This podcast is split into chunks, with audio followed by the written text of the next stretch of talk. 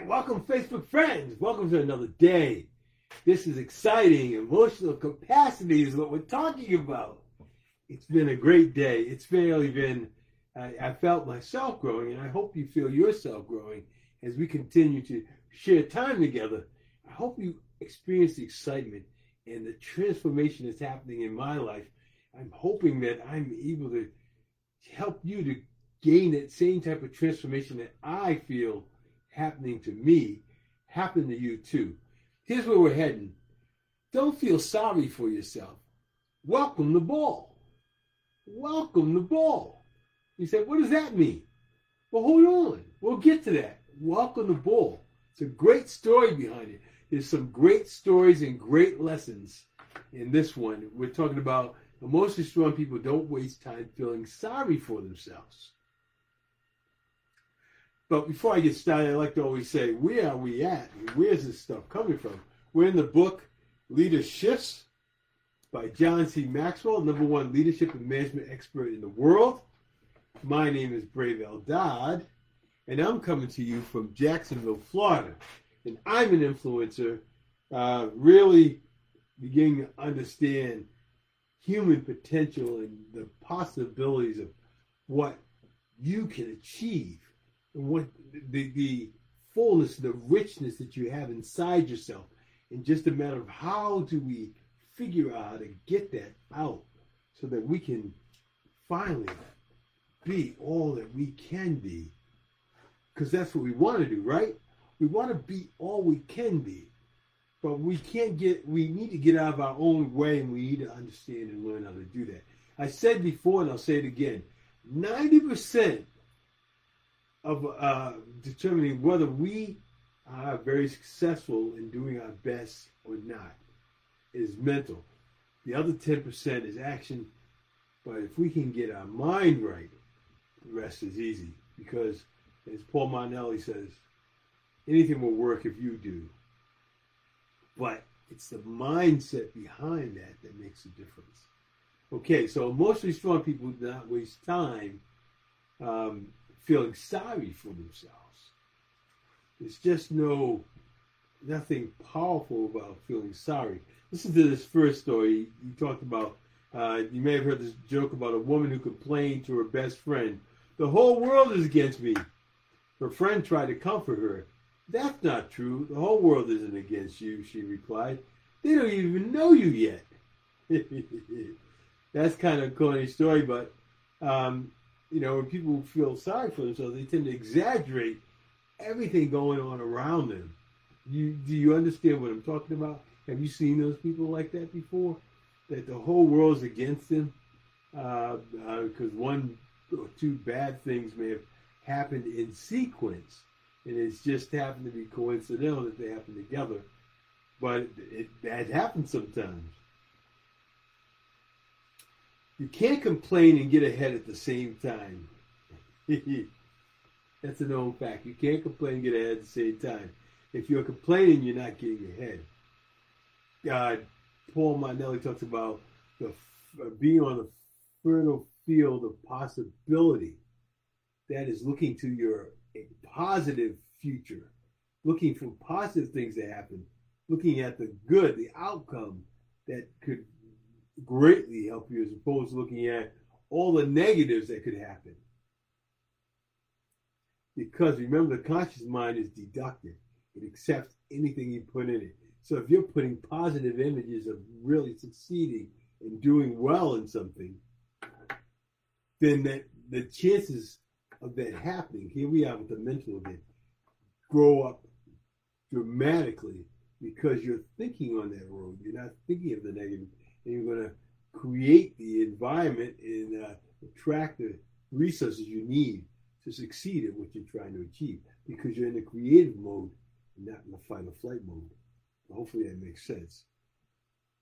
Okay, listen to what uh, Navy SEAL said, and this is great because there's another great line out of this that uh, that comes out of this. What he says, he said in his book Resilience, he said many of life's annoyances just have to be ignored that doesn't mean that we suppress, ignore, or deny every pain. Serious pain has to be confronted. But one mark of resilience is learning to tell which pain deserves our attention. Paying attention to every pain all the time doesn't lead to resilience. It usually leads to whining. So, realistic pain, yes, is important. But a lot of times we complain over things. So, one mark of resilience is learning to tell which pain deserves our attention. That was by Eric Greitens. Learning to pay attention to what pain deserves our attention. Not every pain deserves our attention. Some things you can let go. You know, sometimes, or, or and I've done this too. Sometimes, or in social media, someone will ask a question, and you'll pause to answer because it may have been negative. But before you get a chance to answer, either they find the answer themselves, or someone responds with the exact answer that was needed, and you don't even have to respond after that because they've already gone on, uh, but they were able to get their answer. Um, the way we deal with difficulties and avoid feeling sorry for yourself can be as unique as we are.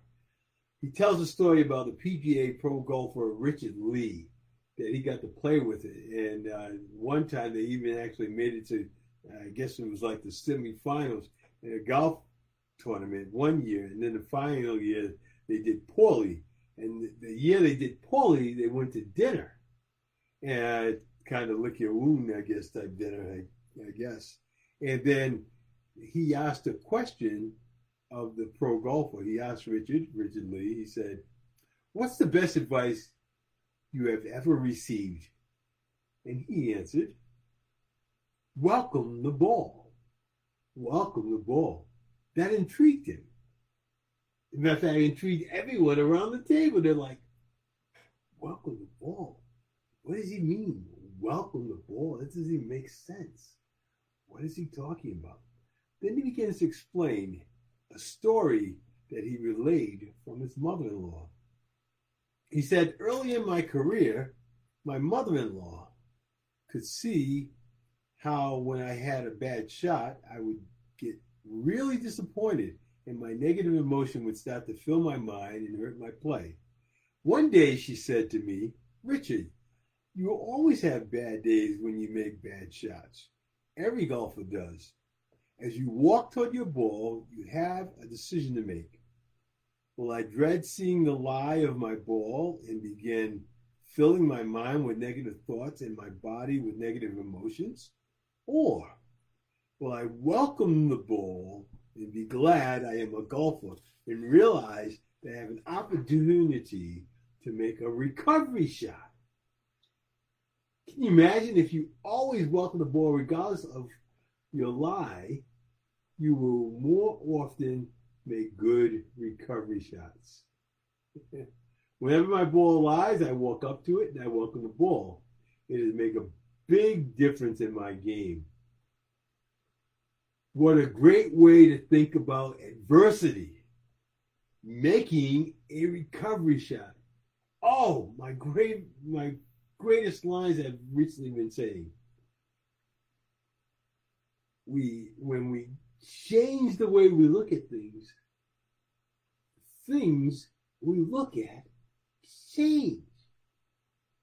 If we come into and approach bad things looking for a great recovery shot, the way we look at things change. What a great concept. He said in life everyone everyone is faced with bad lies what will be our response when things are not working out? When bad breaks come our way and when life isn't fair? What will our mindset be as we find our ball? What I say? 90%. 90% of what happens to us is mental.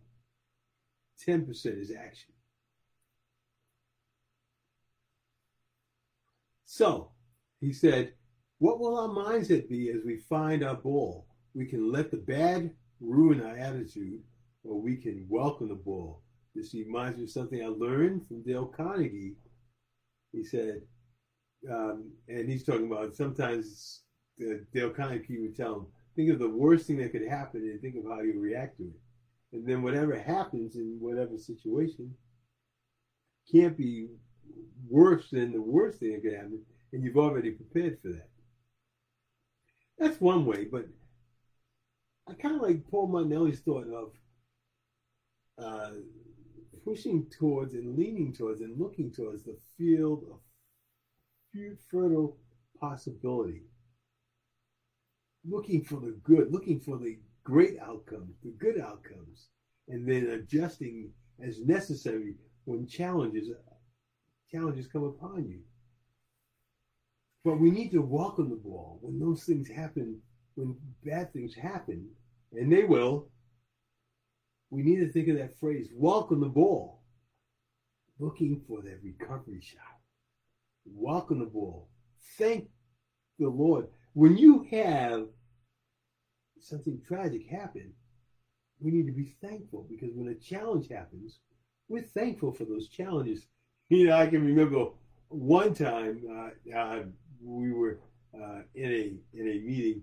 You've been in those prayer meetings where they said what kind of type of prayer request, and you're thinking of your challenge, which uh, you know is maybe um, you're trying to figure out, say, how to refinance a house or something, and you know they go around the table and people are talking about uh, divorce, a child that got molested, and uh, they're in counseling and then they come to you. Do you have anything that you want us to pray for? And you look back at yourself and you're like, I've got so much to be thankful for. I don't have these dramatic, traumatic things happening in my life, and I'm struggling over something that's really insignificant compared to what the challenges of other people have. Someone may be facing cancer or, or, um, or cancer diagnosis or um, some other type of disease of dementia.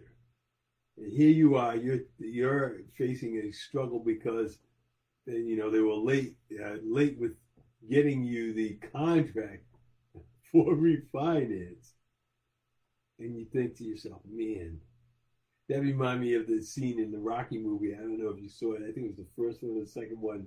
Uh, his wife, I think it was, uh, was in there, and these these fighters are talking about the experiences they had, and the tough experiences they had. And they said, Whatever happened to you? And she says, You know, I got this real bad paper cut on my tongue. you know, and it looks so insignificant compared to what these other guys are saying. But but our life is like that. Life is like that. You know, and you ever hear that saying before? They said, "I was uh, complaining I had no shoes until I walked past the guy that had no feet." Man, how powerful is that? So when we start living with this attitude of gratitude, then we don't fall into the traps of feeling sorry. We, we're feeling thankful. And then when we live in a, in we're in spirit, inspired, and we're living in spirit, we, we tend to live above these these uh, physical ideas, these things that happen in our physical body and realize that there's a larger, a larger challenge at stake here for for our, our souls and our spirits. And when we begin to understand that, the things that happen to us in this physical life really don't become that aren't that traumatic anymore. And we realize that. Then we can relax and focus on what's really important and really make a difference and really move our lives forward so that we can impact other people's lives in a positive way. Just give a little a little extra in someone else's life. I noticed that on my walk this evening. Normally I take a walk just before I come on here, and I was walking in this, this great neighborhood, uh, which is south of me, and um, I don't know. I just stopped and had conversations with different people.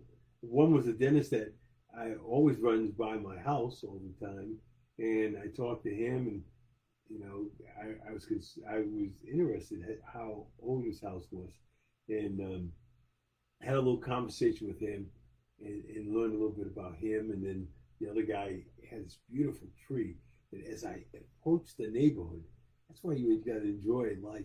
I approached the neighborhood. The light had hit it just right. It was beautiful. It was Formosa tree. I don't know if you've ever seen these. The way the light hit it in the little uh, flower type things that were on it was just absolutely beautiful. And I had to take a picture with my camera. Maybe I'll share it online there, the Formosa tree. Man, so so many times we get so caught up in ourselves and our, our own selves that we we miss we miss the beauty of the oneness the creator who brought us here and, and is working within us and through us always. So sometimes we need to stop and smell the roses. We need to not have pity parties, but we need to we need to not feel sorry for ourselves. We need to be thankful and, and you know what I the thought just came to me again. What I believe, what I believe, instead of feeling sorry for yourself, it this way: whenever we don't give credit to our Maker, there are times when He will uh, put obstacles in our life to make sure that we remember it's not us, it's Him, and that when we forget to give Him the glory for what He does He'll remind you of his glory from time to time. So I think when challenges happen, we need to look up and not look down. And then relax a little bit, be thankful for the situation we're in. And in that, in that, in that type of mode, if we're not in the fight or flight and we're in the creative mode, the ideas and the the attracted uh, people and resources that we need will show up on time because we're being faithful and we're not having pity parties. We're being thankful for the life because a lot of times the challenge we have are tests to grow us, to prepare us for something even greater than we're doing now. And when we understand that and, and approach things as I say, when we change the way we look at these things, the way we look at them change. The things we look at change. When we change the way we look at them, those things we look at change. And, and, and that's the beauty of it. Not to have a uh, pity party, not to feel sorry, but to feel thankful and live in the in the essence of gratitude and look for ways to help others in the midst of our challenges. And when you do that, when you do that, the tremendous creative power within you by creating and sharing that love essence, the essence of love, caring for another, taking your eyes off yourself, makes all the difference in the world. Impacting lives in a great way. That's what it's about. That's how you live your passion because He gave you those gifts for a reason. Not to hoard them and put in the ground, but to let them shine and touch the lives of others and let that ripple go out as far and wide as it can possibly go. That's your calling. That's what living your passion is all about. Giving of yourself to others in the greatest way that you can and then allowing them to be able to use that and giving the credit back to the oneness from which it came from. It flew through us into others the way it needed to. And we embrace that and we we enjoy, we welcome the ball. We welcome the ball. And we learn how to navigate through thanking the Lord and, and seeking Him for those answers because he's there to see if where we're going to look. Are you going to look to me or are you going to look to yourself? But where's your power? Where's your strength? Whoa, I'm getting deep here. Let's let's let's close it up. So that's our lesson today. Emotionally strong people do not allow others to control. Correction, that's tomorrow's lesson. yeah, do not allow us. Yeah, do not waste time feeling sorry for themselves. And one of the marks of resilience is learning to tell which pain deserves our attention. And then and then welcoming the ball. Welcoming the ball so that you can have a great recovery shot. Again, we're having a great time living in passion, impacting lives. Come join us there. You're going to get that that support, that influence, and that uh, that you're going to get what you need. You're going to get that missing link because sometimes, like like particularly now, even in the pandemic environment, we feel lonely, and that's why I hate that term social distance. It's not social distance; it's physical distance because we become closer socially connected within that physical distance that we have. Because we have to, we need to, because we're not dependent, we are interdependent. That's why we all have different gifts, talents, and abilities. We can share it with each other um, and help us all, rise us all to a higher level. Thank you. Have a great evening. And tomorrow, again, keep your friends coming. Uh, it's great. I love the comments. Uh, I put that, that shout out there. I'm still looking to see more in different places people are from. Like I've seen Oklahoma, uh, Alaska, New Zealand, Australia. Outstanding, outstanding. Just excited about it. Thank you. Until tomorrow, have a great evening.